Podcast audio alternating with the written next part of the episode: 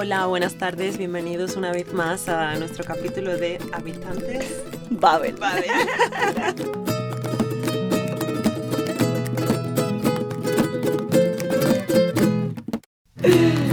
Bueno, como pueden ver, Néstor no está aquí hoy. Eh, Néstor está de viaje. Entonces hoy estamos de nuevo con María, nuestra Content Strategist para español aquí en, en Babel. Y mm, nada, María, cuéntanos un poco de ti. Cuéntanos hace cuánto vives en Berlín. Uf. Vivo en Berlín, espérate que piense. a ver, yo me vine a Alemania hace nueve años. Wow, un montón. Estuve dos años estudiando en otra ciudad, luego me fui a otra ciudad y en Berlín llevo seis, seis años. ¿Tú de dónde eres? Yo soy de Almería.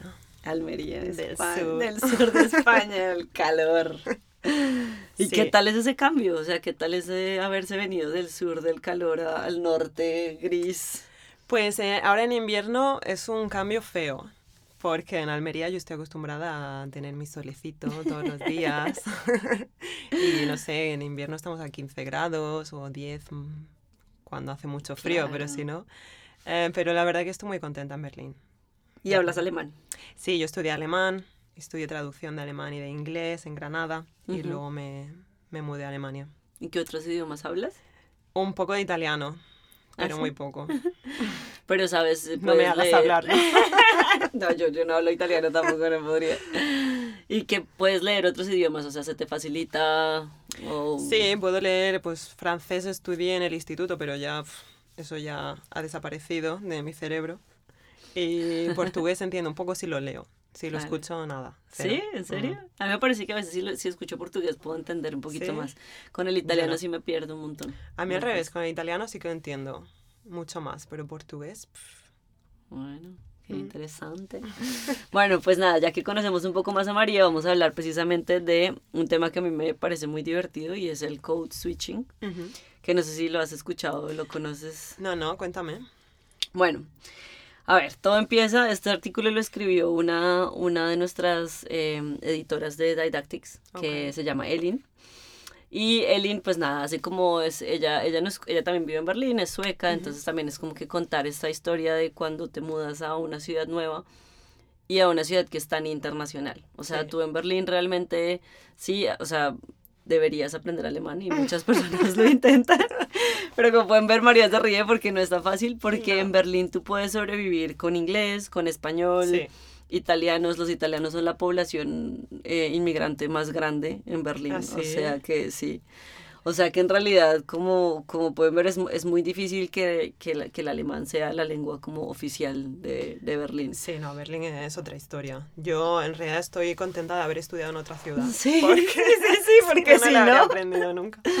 no, y hablar alemán es súper útil aquí, o sea, en realidad es como que se te facilita la vida en un 200% con Sí. toda la burocracia, Totalmente. conseguir trabajo, la universidad, no sé. Sí, conseguir un apartamento, uff, el Claro. alemán es muy difícil. Claro, entonces por ejemplo, Alin, eh, Eli- eh, Erin, por ejemplo, Elin nos cuenta que mm, para ella, no sé, el camino de venir al trabajo es escuchar a madres regañando a sus niños en turco, subiéndose al bus en el me o en el metro y escuchando, no sé, gente de Inglaterra que están de visita, Sí. o no sé, una colega de Suabia que habla en su idioma y que no se parece nada al alemán, etcétera, bueno, en fin. Yo siempre veo argentinos en Alexanderplatz. Así Es que todas las mañanas pasa y siempre escucho acento argentino. Digo, anda, mira. O serán turistas, yo he conocido también un montón de turistas argentinos por todo lado, es como cómo hacen, o sea, en Tailandia, en México, es como están al otro lado del planeta y lo logran, pero Les bueno, encanta viajar. sí. Bueno, el code switching, como te decía, es el cambio de código, es decir, es cuando vives, o sea, puede ser que hables más de un idioma, o vives en un ambiente en donde se maneja como más de un idioma, Ujú. y eventualmente se crea como este código con el que las personas se pueden comunicar y fluye porque ambas personas conocen el idioma. A mí me pasa mucho, por ejemplo, aquí en el trabajo, digamos contigo, yo sé que hablas alemán, entonces es como que si yo te digo, no sé, tengo que como que selbstverständlich o, Claro. o como natürlich, ¿sabes? Entonces es como que, claro, o sea, yo te puedo decir, y es como, como Sí. que en algunas situaciones incluso es un poco más divertido, pero también como que tienes la palabra precisa Exacto. para decir algo. Es verdad, es que muchas veces hay palabras que son mucho más precisas en un idioma que en otro. Sí. Y justo lo que quieres decir es en alemán perfecto, ¿no? Entonces pues cambias.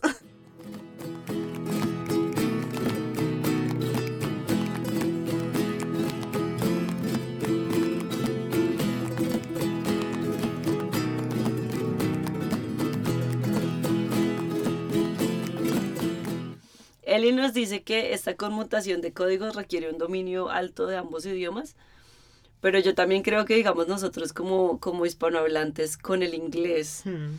por toda la influencia que hemos tenido, por ejemplo, en Latinoamérica, no sé cómo sea en España, pero ya hay muchas palabras que son muy fáciles de mezclar, ¿no? Sí. O sea, como que crecimos viendo series en inglés o películas y esto, entonces de pronto a veces hay palabras que yo hablo con gente que sé que no manejan el inglés perfectamente, pero Mm. igual meten palabras ahí y es chistoso, ¿sabes? Entonces no sé, En no sé cómo lo ves tú. Bueno, la, creo que la gente de mi generación mm, no hemos crecido con muchas cosas en inglés.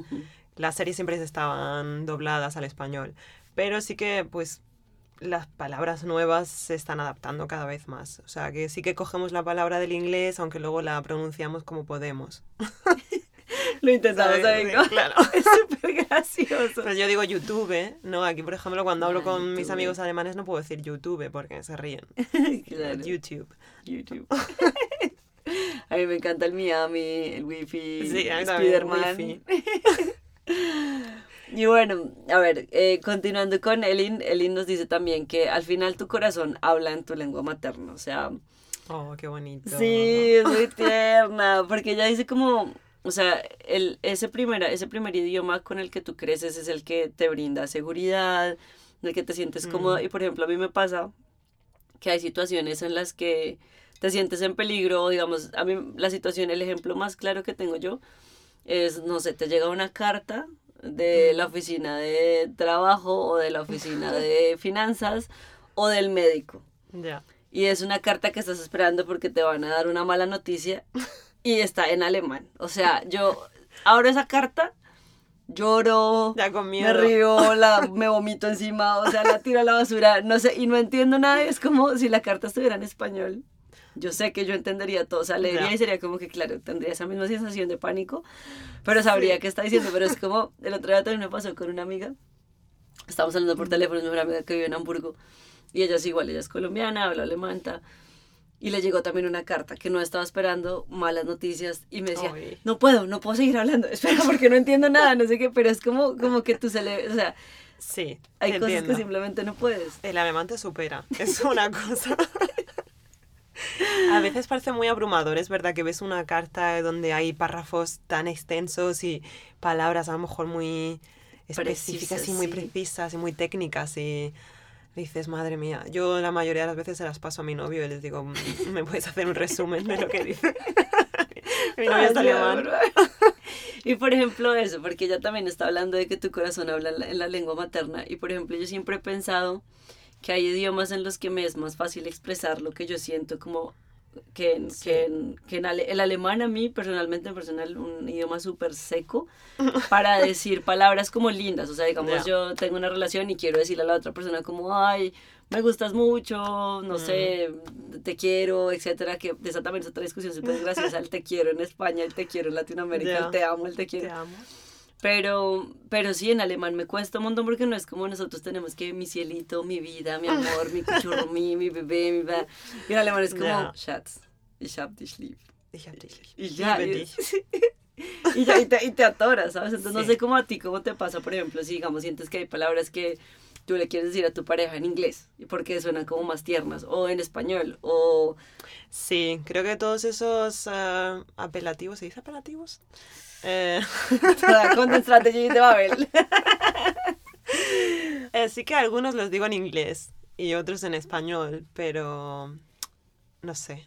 Sí, al final el code switching se vuelve... Yo uso los tres idiomas con él. Cuando no puedo decir una cosa en alemán, la digo en inglés. Claro. Y otras veces que me suena mucho mejor en español, pues lo digo en español. Y él no lo entiende, pero bueno, yo me quedo a gusto. Todavía no me esfuerzo por explicarlo, pero me da igual. Por el contexto, más o menos. claro, pero entonces quiere decir que sí, o sea, ahí estamos probando un poco lo que dice, lo que dice Elin, porque ya nos dice como, o sea, el code switching sí está, o sea, tiene razones como de idiomáticas, de que tú Mm. la, si hablas los dos idiomas súper bien, estás como en un contexto en que tu interlocutor te entiende, Sí. pero también estás en el otro en el que el interlocutor puede que no te entienda, pero igual tú Exacto. te sientes más cómoda diciéndolo en cierta, de cierta manera y funciona, o sea, igual la comunicación no se interrumpe. Sí, Eh, la verdad que la, la última vez que estuve en mi pueblo, también me salían muchas palabras en inglés y, y mis amigos me decían, hay que ver que no pares de decir palabras en inglés. Y digo, es que, no sé, cuando llevas tanto tiempo viviendo con gente que habla más de un idioma, Claro. es, ya te sale muy natural. Me parece muy interesante. Es sí. interesante, claro, claro. También a a veces, por ejemplo, a mí me ha pasado hablando con alemanes que tal vez no hablan muy bien eh, inglés o que o hablan un par de palabras de español, Mm. pero hablan francés, por ejemplo, porque aquí en Alemania aprenden francés. Y son palabras que como tienen la misma raíz en latín, pues yo medio las entiendo. Entonces a veces salen ahí como palabras y uno dice como, ah, bien, o sea, yo no, yo no hablo francés. Y este es el mejor ejemplo para él, en decirle no manejo el idioma. Pero aún así son cosas que se entienden, entonces sí es súper interesante.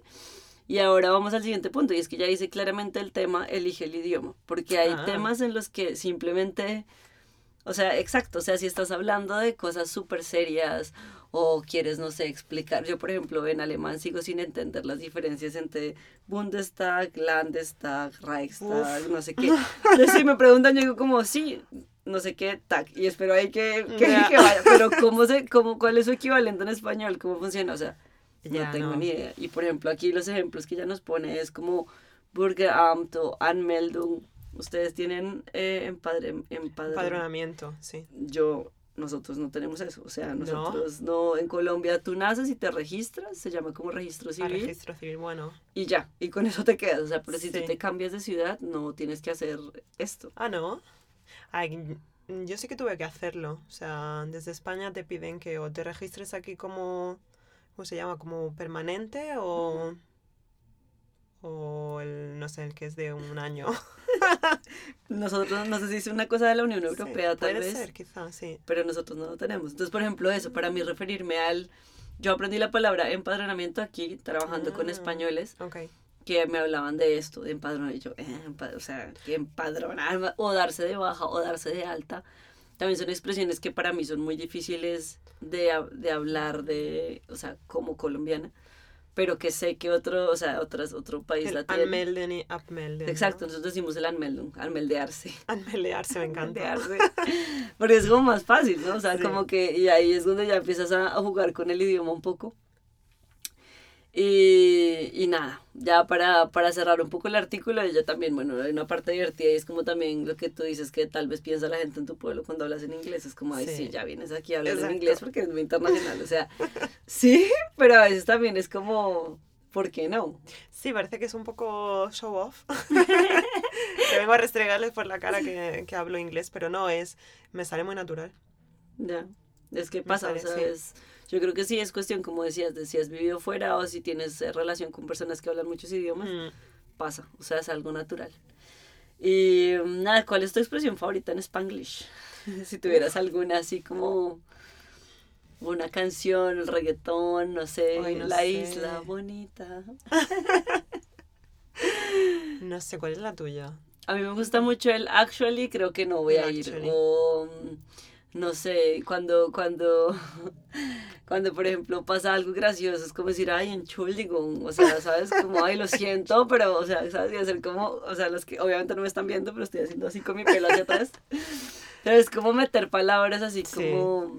Me gusta mucho potentially. Y tengo una amiga que además, esto es muy jerga de, del trabajo, ¿no? Que, potentially. Tengo una amiga que siempre lo dice. A lo mejor le pregunto, ¿pero vas a ir luego? Y me contesta, potentially. Y te quedas como... prr, Sí. prr. Pero es que es divertido porque potencialmente... o No, sea, no es funciona. como, no. Además, ni siquiera sé la traducción apropiada, pero sí es súper divertido. Bueno, pues María, muchas gracias por acompañarnos una vez más. A ti, a vosotros. Muy divertido y pues nada, ya escucharemos de nuevo a María seguramente pronto. Que estén bien. Adiós.